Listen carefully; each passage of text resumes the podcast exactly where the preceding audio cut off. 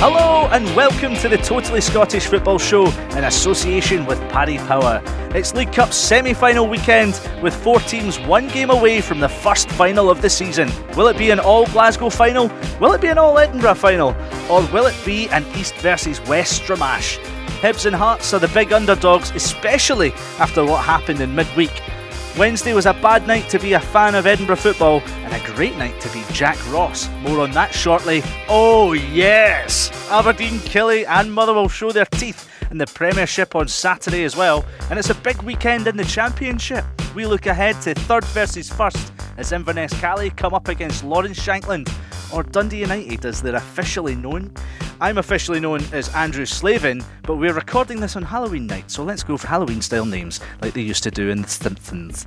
I'm Andrew Slavin, and alongside me in the studio from the Telegraph, it's JJ Cool, and from Copa 90, it's Frightening Fin Marks. Oh, that's that's uh, is that the best one? What did you? What? Go on then. Uh, coffin marks, Coffin marks. Coffin. Marks. Or that is better actually. thin teeth marks. I don't know who would make it into your Halloween XI of Scottish football. I was having a bit of a As in like this. horrible players. no, I like Connor Goldson or oh, Ryan Oh, Jack yeah. the Ripper Oh, that's or good. Mikey Devlin, Oh yeah. Yeah. That's really good. Odsonne Edward Scissorhands, Oh my god, that's really. Oh, keep going, please. Have you got a list of these? Gary Dickerman, Oh, this is amazing. Sean Clairwolf. These are No, good. it's not, not quite as good. Blair Alston Project. Um, I thought actually the best one that I thought when I was The when I was- Blair Alston project's really good. And that's the podcast. Oh, no, it's about Craig This one's a bit of a stretch, but I think this was the best one I came up with. Uh, Devant to drink your blood, Cole at Motherwell. Yeah, I like that too. I I like that more because you gave a bit of drama to it, a bit of acting skills. and it's managed by Paul Heckingbottom. Well, I was thinking they could be managed by Halloween Cathro because he was a bit of a nightmare. I like at that. Tynecastle. Yeah. Or actually, I think the best one I came up with at all was um, Jim Duffy, the Vampire Slayer. yes. Oh, that's fantastic. It's hard to follow that, but St Johnstone are going to follow it because we're going to shout out to them because they don't play this weekend, so we're not even going to talk about them. And after they'd won as well. This time last week, they were bottom, zero wins. Since then, they've beaten Hamilton and Hearts. They've moved up four places. They're now eighth. Uh, so they're staying up, guys. As long as they continue to play teams that begin with the letter H, they'll be fine. well, they've got Hibs up next, so Ah, there there you go. you go. there you go. And they kept their first clean sheet of the season against Hearts on Wednesday. That defeat had dire consequences for Hearts. Many of us didn't see it coming, including Michael Stewart. Hearts' run of form is relegation form. This isn't just a flash in the pan. This is a long-term decline that's been going on at the club. It's not good enough. Here's Ikpeazu losing out, and that pass goes astray. It's Seedorf. Brilliant! He's got the safest job in world football. How do you go about having a discussion about removing the manager when he's involved in those discussions? Regrets? No, it's good laugh on it. Yes, at 4 o'clock on Thursday, Hearts announced that Craig Levein had been relieved of first team duties and was no longer manager. It's the story of the week in Scottish football, so Stefan Bienkowski from BBC Sport joins us now. Stefan, why do you think Anne Budge and the board have decided to take this step just three days before a League Cup semi final against Rangers? I think there's a kind of sense of inevitability about it, um, and maybe the you know the straw that broke the camel's back, if you want to call it, is um, was probably the fans' um, behaviour and their own reaction in in, in recent games. Uh, you know, the St Johnstone game midweek, and we had calls from the away end of Craig Levein to resign, echoing through a pretty empty stadium. And, you know, I think there was some graffiti that had been sprayed outside Tynecastle Park. And I think Anne Budge, she's always struck me as quite a pragmatic woman. And I think she realised herself that pretty early on she'd kind of coupled herself with Levein, mm-hmm. you know, come hell or high water. And unfortunately, it's getting to the point now where maybe it got to the point where she realised look, if if we don't make a change here, she might have to follow him out the door. And and I guess if you want to look at it from a kind of tactical point of view, you can maybe make the argument that the semi final on Sunday, it's not a nice thing to maybe suggest about Scottish football, but there's not really any pressure on Hearts to go out there and get results. So, you know, I think Austin MacPhee's may take in charge, but it, it's a game in which no real damage can be done now, and it's, it gives them a weekend and maybe an extra week to get their head in order. Losing to St Johnstone on Wednesday means that Hearts are 11th in the table. A year ago, they were top. What, what do you think's gone wrong in the past 12 months? Uh, two words: Steven Naismith. Um, I, I, it's not really nice to suggest that teams can be these kind of one-man teams, but I, I, struggle to think of a football club in any division in Europe in the modern game that have just so spectacularly came apart um, with the demise of one player. Um, you could almost go right back to a specific moment in a specific game when Naismith went off injured uh, eight minutes into the semi-final against Celtic, which was for listeners who aren't aware, that was a year ago on Monday, so the start of this week. And, you know, their form before and after that was just absolutely staggering. They went from something like a win ratio of 67% before that to about 25% after that. There was something about Naismith that really seemed to drag that team forward. And I think Hearts have always looked quite good, good-ish defensively under Craig Levein, but without Naismith, they looked absolutely hopeless up front. And um, they were never able to really recover from that. We should say Levein is is staying at the club on the board at least until the end of the season. But where where do the board go from here? Who do they go for next? We mentioned Jack Ross in our intro. He knows Hearts well. He used to coach there. Is he the standout candidate?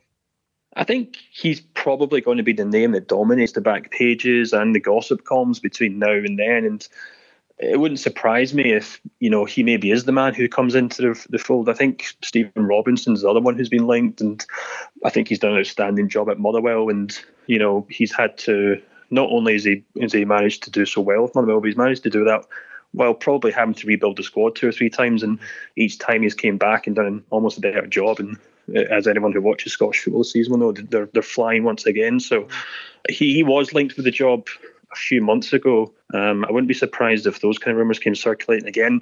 And I think either of them would be quite exciting opportunities for Hearts. You know, I think there's maybe a little awareness to going back down the kind of Ian Cathro route of going for a young manager who's a maybe a bit more of an idealist rather than a bit of experience on his CV. But maybe that's exactly what Hearts need. I think they really need to find a coach with new ideas. They certainly need a coach who can get a team scoring goals and creating attacking chances because this Hearts team look very, very blunt and really out of ideas under Craig Levein. The minimum they should be looking for is maybe third, but Aberdeen pretty much have had that quite tight for a while now. So then they're looking at fourth.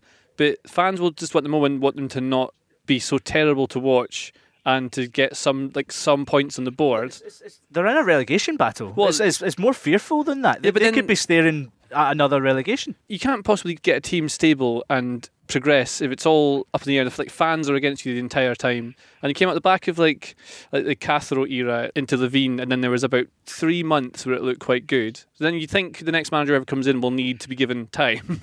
do you think? Um, do you think it's at all harsh on Levein getting chopped at this point of the season, having had the injury problems he's had? Do you think maybe the season could have gone very differently had there not been those problems? Yeah, there, there does seem to be a, my immediate sense was to feel sorry for him when he did get. I mean, you obviously yeah. kind of do when anyone loses their job, but yeah. and and I think whenever he did talk about um, injuries, he was being very sincere. You know, you listen to interviews with him where he talks about players having to, I think, for example, with Souttar, it took maybe three or four different specialists to figure out what was wrong with them. Mm-hmm. Um, Peter Haring had to go back to Austria for specific stuff.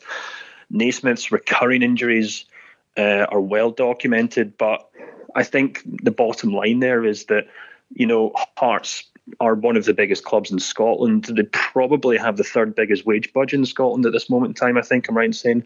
Um, they might have overtaken Aberdeen.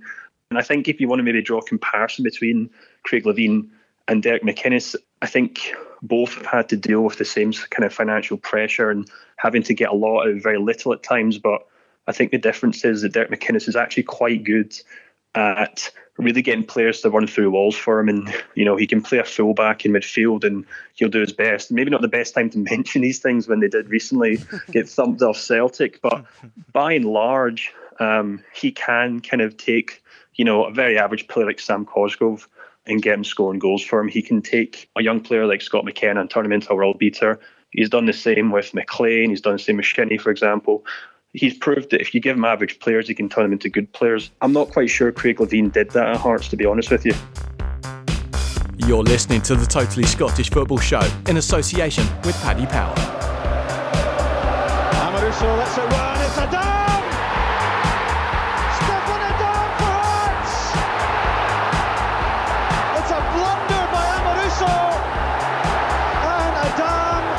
Rangers pay Hearts are looking to channel the spirit of 98 when Stéphane Adam scored the winner in the Scottish Cup final against the same opponents. All because Amoruso let it run. We're joined now by the man named after that very moment, Amoruso lets it run, on Twitter and YouTube. Look, many Hearts fans have wanted Levein out the door. Were you one of them? I was uh, after after the summer. I felt that it was time for a change. Uh, my biggest concern, and I still think this is why there's no reason for a Hearts fan to really celebrate quite yet, is that this was the first step towards sort of exercising the problem that's going on at the club. I think this has been a collaborative uh, sort of failure. So I think that there's still elements of what's been going wrong still existing at the club in the form of the coaching staff as well. So I think Craig Levein's been merely a, a bit of a public figure uh, and a sort of, you know, just a face to put towards the sort of committee of coaches that have been running the club over the last couple of years. So I'm afraid, as much as I don't want to be the harbinger of doom, I think that today's just the first step towards sort of ripping off this band aid. Yes, the the morale amongst the fans uh, uh, is isn't great. I mean, Hearts are the only team that hasn't won at home yet in the Premiership this season, and and then you've got a big game ahead this weekend. Yeah, that's right. And I, I, think in terms of progress, I don't think you're going to be able to see an, an, immediate response to the change today. So I think in terms of Sunday, I think the club and the fans especially will be galvanised to a certain extent. But ultimately, we're playing very much an informed Rangers and on a different sort of level to, you know, the the pitch that we were playing them on the other week there, where Tynecastle's tight. You know, you can suffocate teams, you can sort of negate teams' sort of width and their creativity. I think on a bigger park like Hampden, we're going to find that a lot more difficult this time round. Is is has Levein kind of ruined his legacy at the club? You know, part of the part of the consortium that came in to take them out of the championship back into the Premiership. Obviously, his second um, spell in charge of the club um, started well enough, but has all that good work been ruined?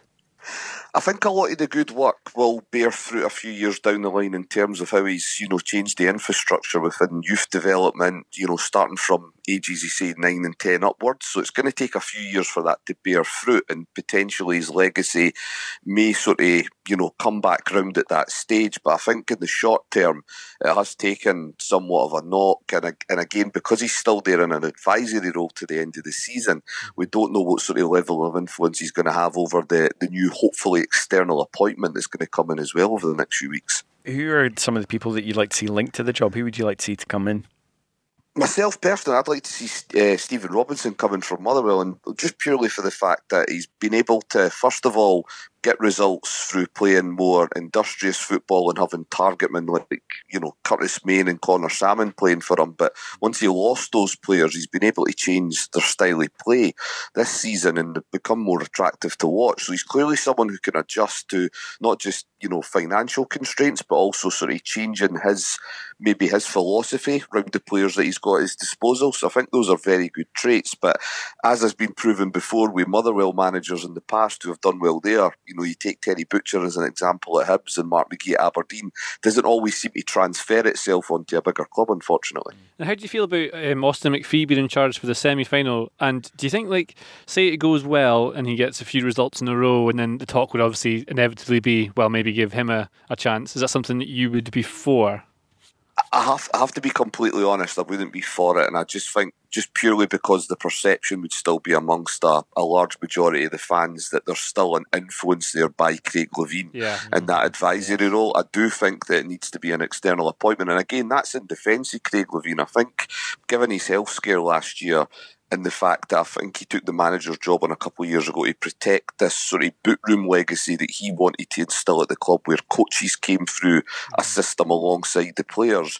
I think that he took on the, the public face of manager, mm-hmm. but that the likes of MacPhee, Liam Fox, Jon Daly were actually running quite a lot of things, especially in terms of the coaching and the training. So yeah. I do think they've been part of the problem, unfortunately. It's not to say that they're bad coaches, I just think it hasn't meshed well as a as a collaborative effort at Tynecastle, unfortunately. So what's your what's your hope for, for this Sunday?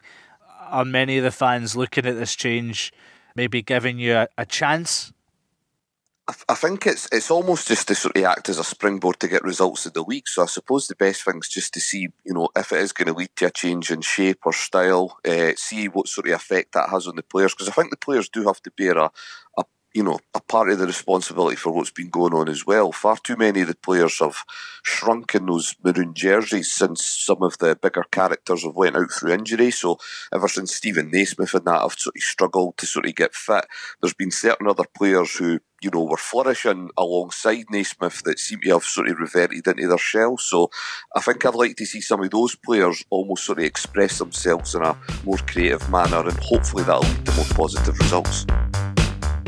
So, guys, Rangers, it's kind of crunch time for, for Gerrard, isn't it? I think we had Chris Sutton say that um, whoever wins the league out of Celtic and Rangers, um, one of those managers will go. But if Stevie G wins a trophy, he'll probably stay regardless of the league. Do you agree? Yeah, I don't. I don't think it's quite that um, final for Stevie G. I think if he doesn't win the league this season, but he does win a trophy, I think he's got quite a lot of um, goodwill from the Rangers board and the Rangers support. So I, I, don't think so. I think if Neil Lennon were to not win the league title this season, it might be um, slightly more precarious for him. Yeah, Gerrard. I mean, he's basically been lined up for the Liverpool job after Jurgen Klopp. That seems to be the long-term plan. But why on earth would Klopp leave there anytime soon? They really could win the title this season, mm-hmm. and that would be a real achievement for Steven Gerrard. He does Absolutely, that. Absolutely, of course. Um, but also, the important thing is he's getting European management experience, which I think is invaluable. And if he does that, another season of that, say he wins the league and gets the Champions League, uh, that's that'd be enormous. That'd be huge. And again, that would put his stock really high. So Liverpool board might think, oh, this is actually a real candidate. Are you are you basically looking at Stephen in the fact that well, first for first him name terms for him for him to get the Liverpool job, he has to win this trophy. Is that not maybe disheartening for mm. Rangers fans that they know that oh he's going to win a, if he wins a trophy, he gets the Liverpool job and just leaves us? No, but then I mean Klopp's not going to leave Liverpool anytime soon. I, I think he'd be at least there another two three years or something. But I mean it's clear that all Steven Gerrard really wants to do is manage Liverpool. like he goes to Liverpool games all the time. He plays in all these like, charity games for them all the time. His Instagram is just Liverpool stuff. Yeah. Like it's like he's doing it. He's, oh yeah, but I, I manage this, this team up the road by the way, some now and again. But I mean, I am Liverpool like through and through. I don't think it's a bad thing. They've got clearly a talented coach who's making players better, who has uh, established Rangers as a title challenger, and they're a lot better than they were.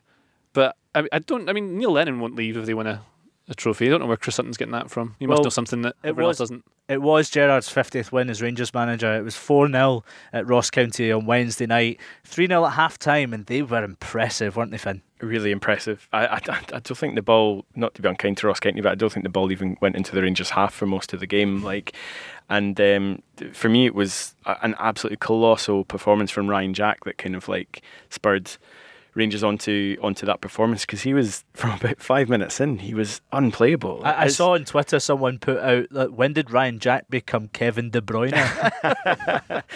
it, it's interesting because I, I, think it was either last week or the week before. JJ, you were saying that you think uh, Ryan Christie is a you know kind of nailed on for Player of the Year. I think Ryan Jacks is probably his biggest competition. I think he's been absolutely phenomenal for Rangers this season. If if he adds goals, maybe. No, I don't think he does because he doesn't need to add goals because his, his, role. I mean, he's more of an eight now than a six, but he does play the six quite a lot for Rangers. I've always thought Jack was brilliant. I thought he was so important to the best Aberdeen team under McInnes was when Jack was there. I think and the link between defence and midfield. And Aberdeen fans never seem to really understand why he was so good because he didn't do an awful lot. But what he does is a lot of clever things off the ball, always in the right place. Like he helps team defend without you know without possession, just the way he moves, keeps everything neat and tidy, and uh, gets stuck in. Like his, the, the two like those goals that he's putting in the top corner from range are really like that's composure, technique, right place, right time. I, I think I think he should be playing for Scotland. Well, this I, is agree. the thing. He, I, I, think he should be in the Scotland. So he, he's like one of the only natural like holding yeah. linkmen so, that we can get. Yeah. So Ryan Jack, um, he he spoke to the Athletic um, back in September while he was on duty for Scotland. And after a few training session, sessions, he was saying that Steve Clarke was trying him out at right back, but, but that's he used to that, right back for Aberdeen. Okay, so he came, when he came through the youth, he, he was a right back or a midfielder. But he's much better in midfield. Well, yeah, of course he he's not played it at all. But so if you see him for Scotland, you don't want to see him right back. Well, but you do see him at right back for Rangers. Not from the starting lineup. Yeah, that's when, right. When Tavernier goes in, forward in Europe, wasn't it? He does it yeah. quite a lot. Yeah. When Tavernier goes forward, you need to cover that space, and Jack's the one that drops in and on that side of the pitch. But positional awareness is superb, and uh, something that's very hard to coach. I think some people just have it. A lot of people don't. But Jack's certainly one of those. Well, Rangers have definitely got goals this season. Morelos and Defoe have scored a combined 31 of them this season. Um, they don't play together, but they complement each other in the fact that Morelos can score two goals and Defoe can come on and be just as dangerous. I think it's one of those things where, you know, if you're uh, a top flight defender and you're having to mark either Defoe or Morelos for 70 minutes and you're absolutely knackered, and then you look at the substitutions bench and one of the other ones is coming on, it's got to be terrifying. And I, but I think as well, I think Defoe part of the rain, the reason Rangers brought him in, one was he it's huge experience. I mean, he's one of the all-time top goal scorers in the, in the English Premier League. But I think you can see the effect now that he's having on Morelos as a striker. You can, uh, Morelos is an unimproved striker from last season, and not, uh, not, just in the obvious sense of his kind of discipline problems from last season, which, which he looks like he's really learned from, but just the, the way that he plays in the team. And uh, there was a brilliant bit last night where I was doing the rounds on Twitter today where what you're going to say. Yeah, he just missed a chance for his hat trick, and then he was getting substituted, and he basically it, he didn't miss a chance. It was directly after he scored his second goal. There, sorry, yeah, yeah, no, right. but, he, but he looks at the bench and he's getting subbed off for Defoe, and he basically is like, "Oh, for," he's like, "I don't want to come off," you know, in, in Spanish in his head. And it's but, good that it, it, cuts it cuts to Gerrard and Defoe who's coming on from him, and even they're smiling. Both of them are smiling. yeah. Well. So, but it's I, I think as well, it, it, just uh, on the the performance, I think as well, it would be really encouraging for Rangers, especially on an evening where Celtic won, but maybe didn't win by as many goals as people thought they might to get another couple of goals back in the goal differences. And to see the performances I thought Aribo and Ojo who have been kind of hit and miss in recent weeks uh, both of them were fantastic last night and it kind of gives a, Steven Gerrard a good selection headache ahead of the weekend like should they be included or whatever. So uh, I think you'll be really happy with the well they're, they're quite different players as well and I think that helps because you can change the way that your attacks are built Exactly. Like if Morelos likes to get in behind, Defoe likes to turn up just slightly later and ghost in in front of you, and it's very useful having two different strikers like that in your well, team. Rangers have answered a lot of questions um, going on the road. There was question marks after the Hearts game because they were quite poor, um, but they followed that up with an amazing performance in Porto, and they might see a familiar face on the road when they go to Rotterdam because uh, Jaap Stam's left Feyenoord and Dick Advocaat has taken charge. He's ripped out the backroom team, and um, that'll be an interesting one. One of my favourite things I remember hearing was uh, Andy Goram being interviewed, and um, the guy just simply said, "Now, Andy, can we just talk about Dick Advocaat?" And he goes, "Yep, that's my mum's two favourite things." well, these can be truly great occasions. The first silverware of the season is up for grabs. It's Glasgow v Edinburgh. It's time to show your colours. Yes, that is me. That is my voice annoying all of you on BT Sport promos this weekend. As much as I'm annoying you now, um, I thought I'd double up on it. But the first silverware of the season really is up for grabs. Saturday's Betfred Cup semi final pits Paul Heckingbottom against the man he replaced at Easter Road, Neil Lennon and Celtic. Hibs were actually the first team to take a point from Celtic this season. What can they take from that 1 1 draw at Easter Road six weeks ago? What needs to happen for them to go one step further? Oh, like there's very little. I mean, they didn't like take them on and really give the game to them. Take them to the cleaners. Aye, they scored like the goal they scored was an own goal. It, it's surprising to, to me that Levein was the one that went first, but I guess it's because of the fans have been going really hard at him. I but, think but, Heckingbottom's really in a bit of trouble. But have have particularly on Wednesday night's performance when Hibernian went 2 0 down to come back from that and finish 2 2, as much as the boos were obvious to hear in the in the ground, it showed some sort of fight back that maybe you haven't seen under Hearts. Are the players playing for Paul Heckingbottom, Finn? I, I still think so. Like uh, watching the game against Livy, I actually couldn't believe Livy took a two goal lead because in the first half I thought Hibs were actually pretty good they could definitely be accused quite a lot this uh, season so far of kind of kamikaze defending. I thought the Livy goals were kind of a bit fortuitous. It was like a, you know a, a Steven Lawless was a bit of a, yeah, a deflection, yeah. yeah. and then the, the, the Craig Sibbald goal was through a lot of bodies, yeah. so it was quite difficult. But, but like you're saying, like to, to, to have the fight to come back from from 2 0 down. Uh, I think they were a bit lucky with the penalty. I didn't think there was a huge amount in it. But yeah, I think that was very oh, fortunate. But over the piece, I did think Hibs were, were value for at least a point there. So I think the other thing about this kind of game is it's a cup game. Like so, you you, you just don't know uh, things can happen. I think you know maybe going into the Scottish Cup final at the at the end of last season, I don't think many people gave Hearts much of a prayer, but they they were equal to Celtic for most of the game, and it was really only some brilliance from Edouard that kind of won the game. So if Celtic aren't on it, and uh, you know Hibs kind of it just clicks on the day, you don't know because it's a semi final, but I would suspect Celtic would. Oh, there's just there's just no way. Like it's. I mean, sometimes you get teams that pull off a shock win against one of the old firm. I think the Aberdeen with Rangers last season was a good example where you can do it if you're matching. But I think Rangers were just a different like animal to what they are this year. Celtic are Celtic. How many games have they lost in cups for the last like three, four years? None. so yeah, exactly. like, that's the thing. So, uh, and exactly, it's exactly what just said. They have to have an off day, and Hibs have to play out of their skin. And I've not seen anything really like the one-all draw. I think you could say is just a thing that happens now and again in the league when you just let you know you can try and keep Celtic quiet. But when they're fired up, I mean they were so good against Aberdeen. And I don't, I don't think they were even trying that hard. if they turn up and are in any sort of form against Hibs, they will win the, game. The, the, the difficulty for Hibs is that they like to play football.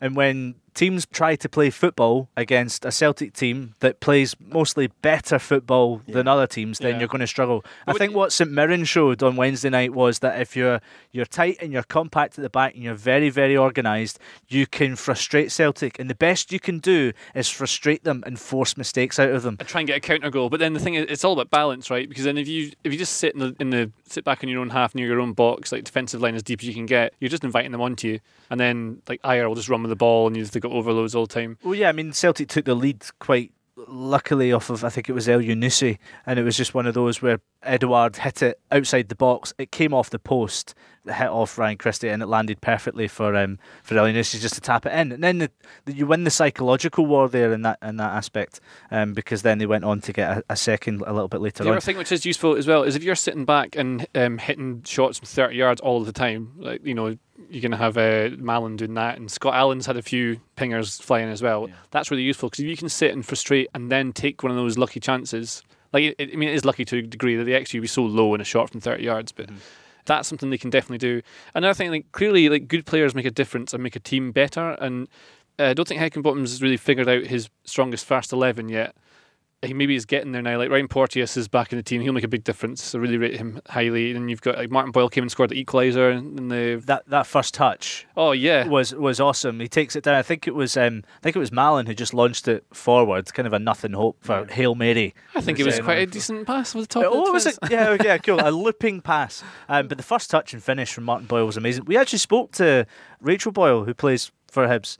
You know, Martin had a horrendous 2019. It's his, it was his second serious knee injury. He came back from that and he scored a goal. I think it might be a bit early to throw him into a cup semi-final. though. Probably, but you definitely get some like 15, 20 minutes off out of him off the off the bench, and that could be what they do. I mean, it's a quite a common strategy that you'll try and frustrate a team for as long as you can, and then just make sure you can give it everything in the final fifteen. Because in a cup game, you do get these random results, and it does happen.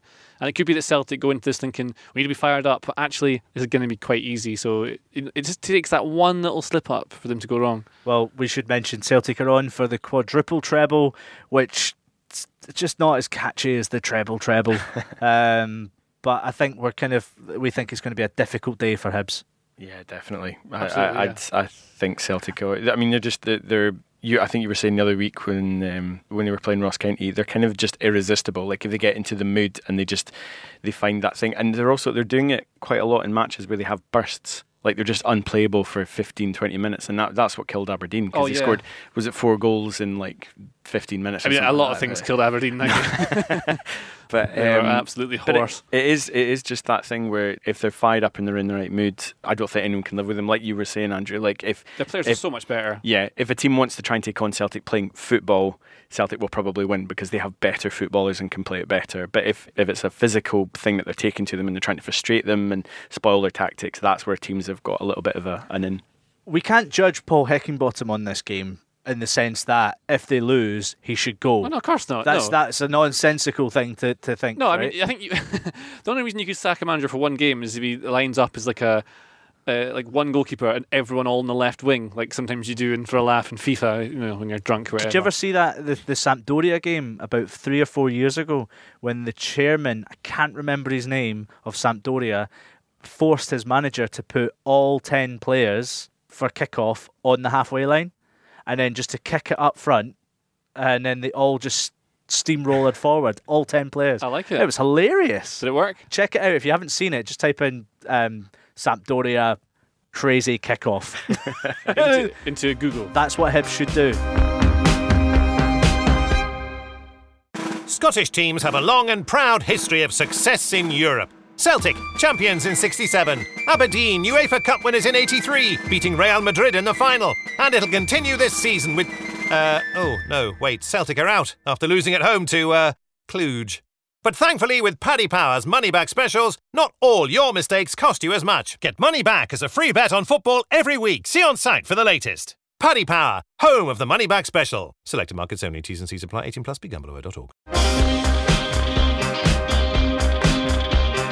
On Spotify, smart speaker, and podcast platforms everywhere, this is the Totally Scottish Football Show from Muddy Knees Media. It's not all about Cup semi finals this weekend. The Premiership also moves on at a relentless pace. Two of last year's top four meet on Saturday. Aberdeen and Kilmarnock met four times last season. The Dons won both of their visits to Rugby Park, but neither of the games at Pittodrie. This fixture tends to favour the away side, JJ. Well, Kilmarnock had a long spell where they couldn't beat Aberdeen, they couldn't get points off of them, but then Steve Clarke came along, he's a very good manager, and he did some nice things. Weird, took, took weird. third place away from Aberdeen. On goal difference, yeah, but I mean, Killie were good last season. Um, Aberdeen, uh, a much better performance against Hamilton on Wednesday night. Uh, it should have been about three or four up, I think, in the first half. Cosgrove was unlucky with a couple of nice first touches, but missing the shot. And you'd think, like coming back to Pittodrie after getting absolutely pumped. I mean, that was a proper hiding. Mm-hmm. And I don't think Celtic, I don't think they didn't try hard in the second half out of like respect to try not to humiliate them. I just think they're just like just saving their energy. But if they yeah. wanted to, that could have been a 9 10 nil easily. It's I mean the McInnes out people on Twitter. I can't tell how how real this actually is. People who want him out. It seems to be the same arguments all the time, and they just they're instant throwback to saying, well, who else would you get in? Is like it doesn't matter. It doesn't matter. So well, what would you change for that win against Celtic? Well, it's not my job. It's like it's not, I don't think it's very fair to call something like that. Get a different approach against Killie. But uh, like they've been impressive recently. I mean, obviously they didn't have the best result on Wednesday night. It was a well, Motherwell beaten two one. Yeah, but well, they've, they they've were also good. ten men as well because Alex Bruce was sent off. Looks like he was sent off for denying a clear goal scoring opportunity.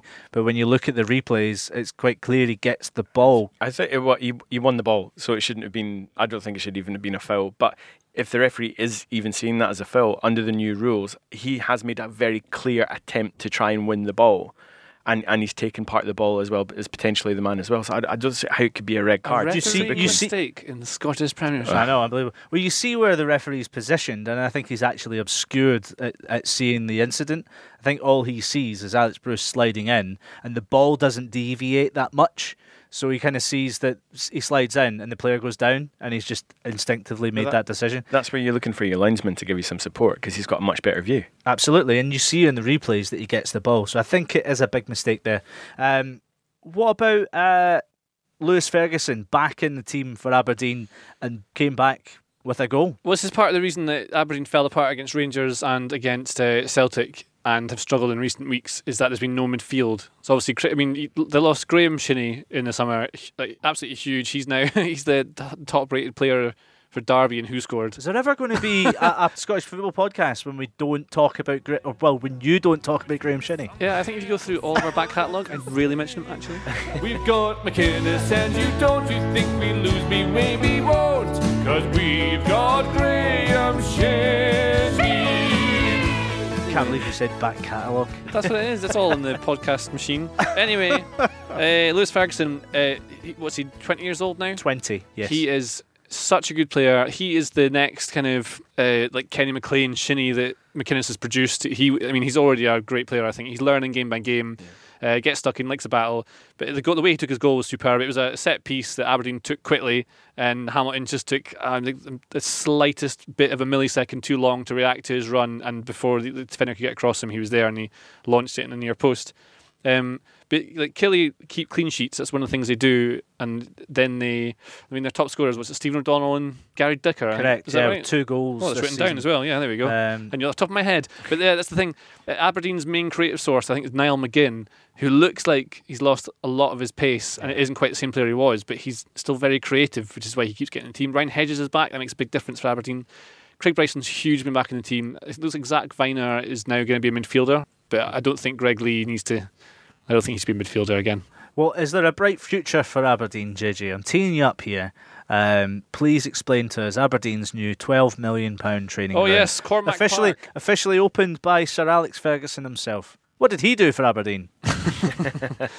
It's mental when you think about Alex Ferguson. Remember when Aberdeen beat Real Madrid, like in a, in a I- European I- final? I wasn't born, so I was like, it was just no. two years before me. But that, I mean, that's incredible. That will never ever happen again. And that's one of the things I think a lot of football fans need to remember that the game has changed a lot. It's a different thing. A lot of doors are closed. However, this new training ground, twelve million pounds, it's been spent as part of a whole development Aberdeen are doing uh, out in uh, in in Westhill, and it's quite far from this from the, where Tawdry is. It's not you know you can't walk it from the city centre to where the stadium's going to be. I mean, it is far, and the problem with buses is going to be a thing, especially when it's cold that you don't want to be hanging about. But that's one of the things that will happen when the stadium's built. For now, the training ground makes a huge difference. So what they were currently doing was t- uh, the players would turn up at Pittodrie, then they'd get a bus to uh, to whatever pitch they were able to secure that day.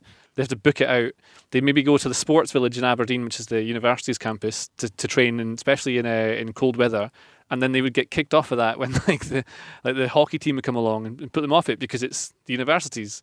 So you imagine what Derek McInnes has managed to do with Aberdeen without actual facilities.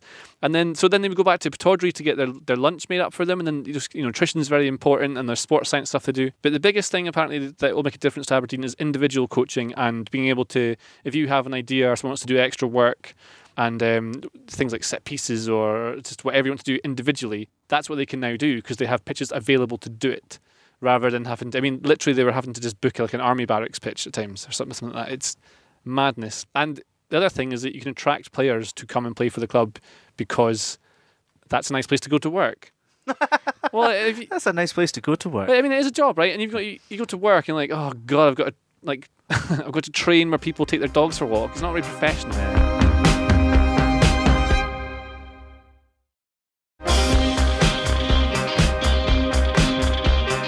Time now then for the latest odds with our man Lee Price at Paddy Power. Lee, it's Betfred Cup semi final weekend. Everyone's expecting a Celtic Rangers final. What are the odds of an All Edinburgh final? I don't want to be too harsh on the Edinburgh teams, but you can almost make it up yourself. It's less than evens that the two Glasgow teams progress to the final, and that actually starts to look a bit like value to me. For an all Edinburgh lineup, you're looking at closer to 100 to 1. Wow. Hibernian might enjoy distraction away from the league here, but not for long. They're around 11 to 1. Lawrence Shankland has moved to 17 goals this season for Dundee United. It's the start of November, so how many will he score? 30? 40? Yeah, this guy is on fire. As soon as the new football manager comes out, I'm buying him, no matter who I'm playing as. So for the goals, I asked the traders, and here's what they said: for him to score 30 or more goals this season, it's one to 100. For Shankland to get more than 40 goals this season, it's one to five. Still odds on. To score 50 or more in all competitions, it's seven to four, and that's still a ridiculously short price, but I still totally buy it. And finally, it's fair to say that Hamilton versus Ross County might not be getting a lot of love this weekend. So give us some odds for this one. Well, actually, it might look like a good game on paper or indeed on grass. But for a better, if you've got a hunch here, there's real value to be had. Hamilton are 8 to 5, Ross County are 13 to 8, and the draw is 23 to 10. All much for much as those prices. No, we haven't relocated our trading floor to a fence. We just can't quite call a winner. It's a big day at the top of the championship as third place Inverness Caledonian Thistle host leaders Dundee United tomorrow. Jamie Durent from the Press and Journal joins us now. Jamie, you watched Inverness win at the mighty Queen of the South on Tuesday. It's a repeat of the opening day of the season. United won that 4 1, Lawrence Shankland with all four goals. Are Cali strong enough to deal with someone like Lawrence Shankland? they're going to have to be if they're if they're kind of going to stick with Dundee United at the top of the table, and particularly kind of dealing with him on the opening day of the season proved problematic. I think John Robertson described it at the, at the time as a as a masterclass of of finishing, um, and particularly of late in those games against Alloa and Morton, they have been prone to kind of the odd defensive error, which has cost them goals. But on Tuesday night, there were kind of signs that there was a lot a lot tighter, and I mean everything kind of Queens did was through Stephen Dobbie, and I mean he was kind of uncharacteristically off color. Mm-hmm. Um, so they're kind of going to need a similar performance, kind of defensively on on Saturday to try and kind of shackle um, Shankland. and kind of give them the big the big result that they're looking for. The financial situation at Caley Thistle is that. I mean, this is kind of sounds kind of stupid, but do they need to be trying to get promoted this season to keep themselves in in business, not just you know just keep going? Is it something that's going to be resolved? Any information on that sort of situation? I think promotions. It was obviously kind of an immediate aim as soon as they got kind of relegated, but I think it's kind of getting more more kind of necessary now. The longer they're in the championship, obviously there's no kind of parachute payments this year, and kind of cutbacks will kind of keep having to be made. Um, kind of the longer they're in they're in the championship, they don't kind of have the like a wealthy backer, like say Ross County had last year, that kind of could sustain relegation and kind of keep a strong squad together to to challenge for an immediate return attendance wise, they're hovering kind of around the 2,000 mark. So it's not kind of like the swarms of kind of supporters coming through the gates to, to kind of prop up a, a big spend, so to speak. So I think this year they are kind of well equipped, but I think this is probably the year that they do need to get promoted. The kind of the financial uh, kind of concerns that they have, they they appear to have taken them head on, which from a supporter's point of view, I imagine is a good thing that they've kind of they've been open and said, look, this is how this is how things are, this is what we need so they're not kind of sleepwalking into it. 800 grand plus haul is uh, is not kind of uh, a nice thing to hear. I imagine if you're a, if you're an Inverness supporter, and it'll be it'll be kind of concerning to hear. But then you say you look at kind of what the, the figures that Dundee United posted the other day, which I believe was, was something in the region of 3.8 million, something like that. Yeah. Um, which kind of that kind of puts it into context. Um, but kind of Inverness haven't kind of got that wealthy backer to to kind of go with it. They've kind of relied on kind of donations and um, kind of members of the board putting their hands in their pockets. So I think this is this is a big season for them in terms of kind of getting out of the championship and trying to get um, back into the top flight again.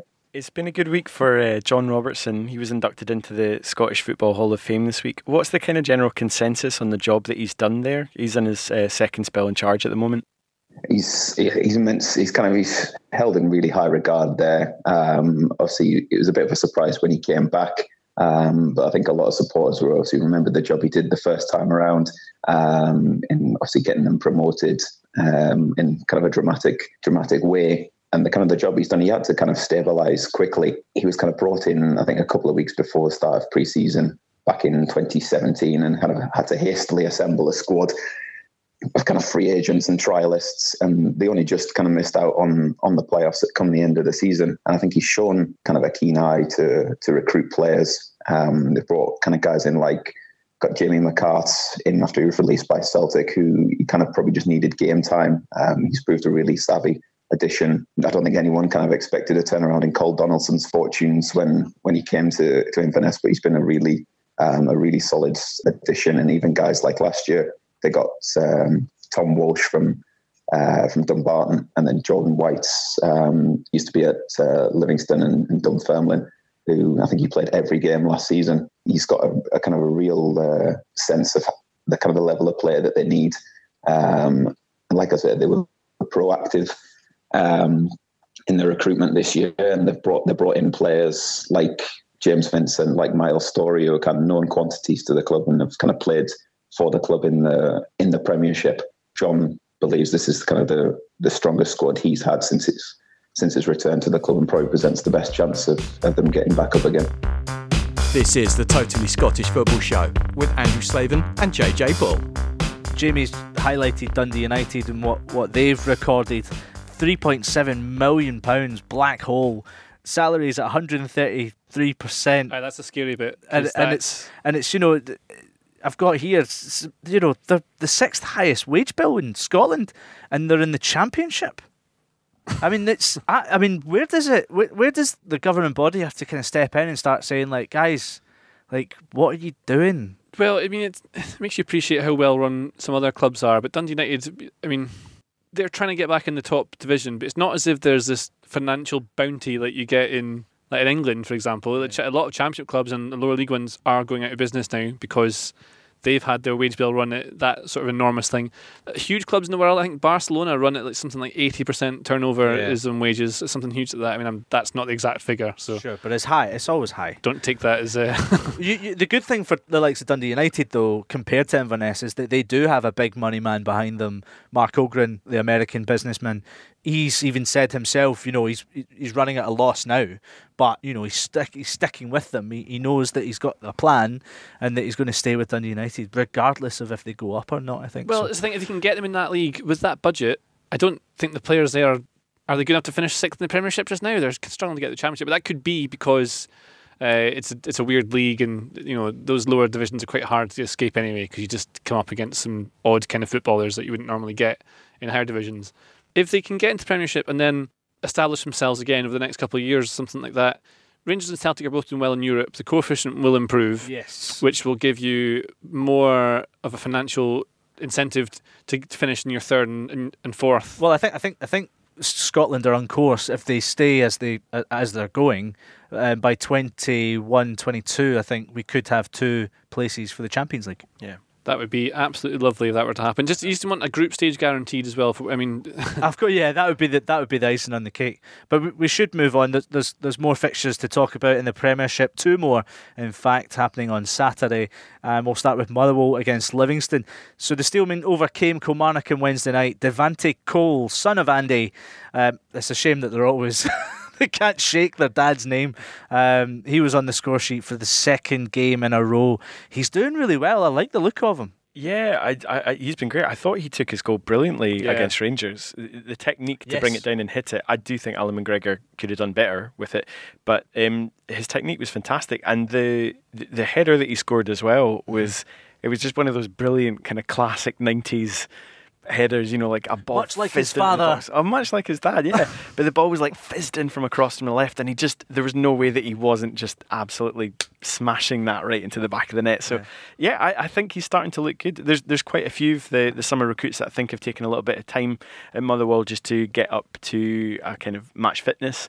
I think uh, he didn't play a huge amount last season, but um, yeah, he's he's looking really good up front and, and a good kind of like um, focal point to it. I think there's quite a few of the other teams in the in the division um, that really lack from from a, a front man. I think that that's got that kind of finishing ability of Cole. Um, so yeah, the, the the more he's kind of uh, in this form, I think it's the better for Motherwell. it's very hard to find a striker that is affordable and willing to come to your club, and then you can. T- I mean, that's what Robinson's done with Coles is taken from lower leagues and turned him into a total goal scorer. It's a similar thing like Cosgrove at Aberdeen, but every club needs. I mean, Hibs spent a bit, bit of money on Christian Doidge, and it's not worked just yet. Maybe it'll come good. Uh, Livy have Lyndon Dykes, who has been very good. That he just suits their style of play, as he's absolutely enormously tall. I mean, it's a good matchup, Motherwell Livingston, because Motherwell have been playing nice football that we've been talking about. Managed to get the win off over Kilmarnock, which is really important because especially having lost to like Aberdeen can be quite a tricky team to play against, quite similar to I think Kilmarnock. Uh, not nasty, but just not enjoyable to watch a lot of the time. And getting a win against a team like Kilmarnock's important because it gives it gives them a bit of momentum going into this game against a Livy team who should be hard to break down. And that's why they'll play. I think Livy will try and push them quite high up the pitch. The only thing that Motherwell kind of I think have to figure out is is the consistency and how they play against certain teams. I think it was just as a neutral, it was kind of disappointing to see how they kind of succumbed to Aberdeen, which was pretty Yeah. much as you predicted, like it would do, because McInnes knows how to play against those teams. That's the exact so they, thing, yeah. they need to learn how to play against those kind of teams. And, and just try and find that level of consistency. Th- th- There's no doubt that they've got a very good squad there now. They seem to be uh, quite happy playing well within themselves. Robinson's got them playing well. So it's just that trying to make it as consistent and make themselves, I think, difficult to beat and make it easier for them to see out games once they get into You real gotta keep, it- positions you gotta as keep well. evolving, I think. Yeah. Because like any savvy manager now will will see that what McInnes did against um, Motherwell is you let them keep the ball and then you attack them on the break and you take your chances. That's all you've got to do, which I think is exactly what Livingston will try and do. Yeah. They play quite a high press, but they don't go off as a whole block. They they press with the front players, and the rest of them drop behind the ball, and then they try and win it back.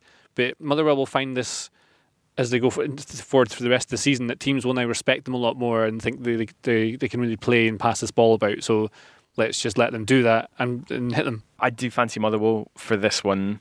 I think I've said that most weeks though, and uh, they've they've always kind of like dropped points. But I no, I I think so. I think they'll just have too much. I think um, yeah, Livingston's away form isn't brilliant, and I just think Motherwell have too much. They seem to be in a good run of things at the moment. And finally, Hamilton versus Ross County. I'm keeping this voiceover theme going. Do you like it? Is that how you did the, the voice? No, I didn't. I, I gave it a bit of X factor. But anyway, um, Ross County announced themselves on the Premiership stage by hammering Hamilton 3 0 on the opening day of the campaign. You could argue that's probably been the peak of their season so far, but the Staggies are nicely tucked away in mid table, exactly where they want to be. They're not hurting anyone at the top, they're not. They're just staying out of danger. Yeah? they are. That's a fact. Can't argue with it. Thanks very much. So, having watched Hamilton in the last few weeks, specifically on the game again on Wednesday, they are good for where they are. Like they can do certain things well, and they don't have hugely talented players. I think George Oakley's done really well up, up top.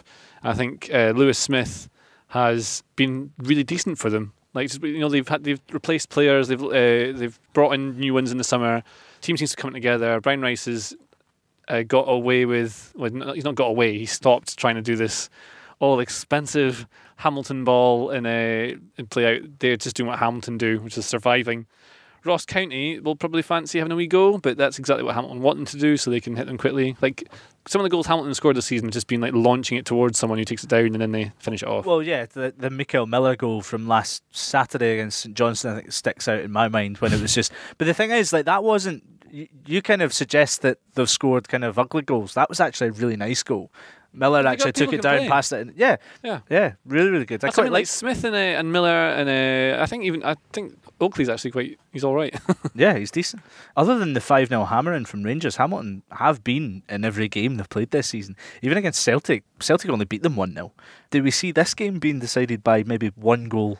Again, this is the impossible one to call. I just, whenever Hamilton's playing, it's like spin the wheel. It could be anything. It could be nil nil. Yeah. Could be six 0 to one of the teams. You just don't know what's going to happen. And I think Ross County can be a little bit unpredictable as well. Is There's it, games. is it harder? Is it harder coming off of like a really bad defeat like Ross County Nah. are against Rangers? I don't think you can read into those games because everyone's going to get pumped by those two teams. Like, they're, they're so much better than the yeah, rest of the they league. are. I would say Ross County couldn't match up to Rangers in a footballing sense, but they weren't abject. Like they still had structure. They still they, they, they- they could try and defend stuff. I think they're they have a system. I think they'll probably finish actually just uh, the, the, near the top bit of the bottom six, if that makes sense. But these are the kind of games I think if Ross County have kind of got designs on, on trying to finish as high as they can. These are the kind of matches that they'll, they'll want to be taking points from. But equally, I think Hamilton will be looking at this, thinking, right, okay, this is this is what's going to help us to that tenth place finish that we're going to get against. Yeah, the 10th place finish, which they will be forever. Yeah, Hamilton, I think Hamilton take off points of teams you don't expect it, but I sort of expect them to get something off Ross County, which means they won't, uh, which means they will then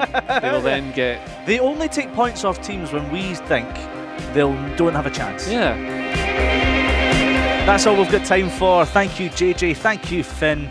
And thanks to producer Charlie because he's so special. You're finally thanking him, aren't you? yeah, For I- all this time. I think it's been it's, it's about time we give him some credit. I always thank Charlie. you notice that? Not not on this show, you don't. Uh, when I've hosted it, I have. I say thanks to Charlie. All right, okay. Well, but now you have, and I think that's important. Well, thank you for listening. Most importantly, um, because you're more important than any of us.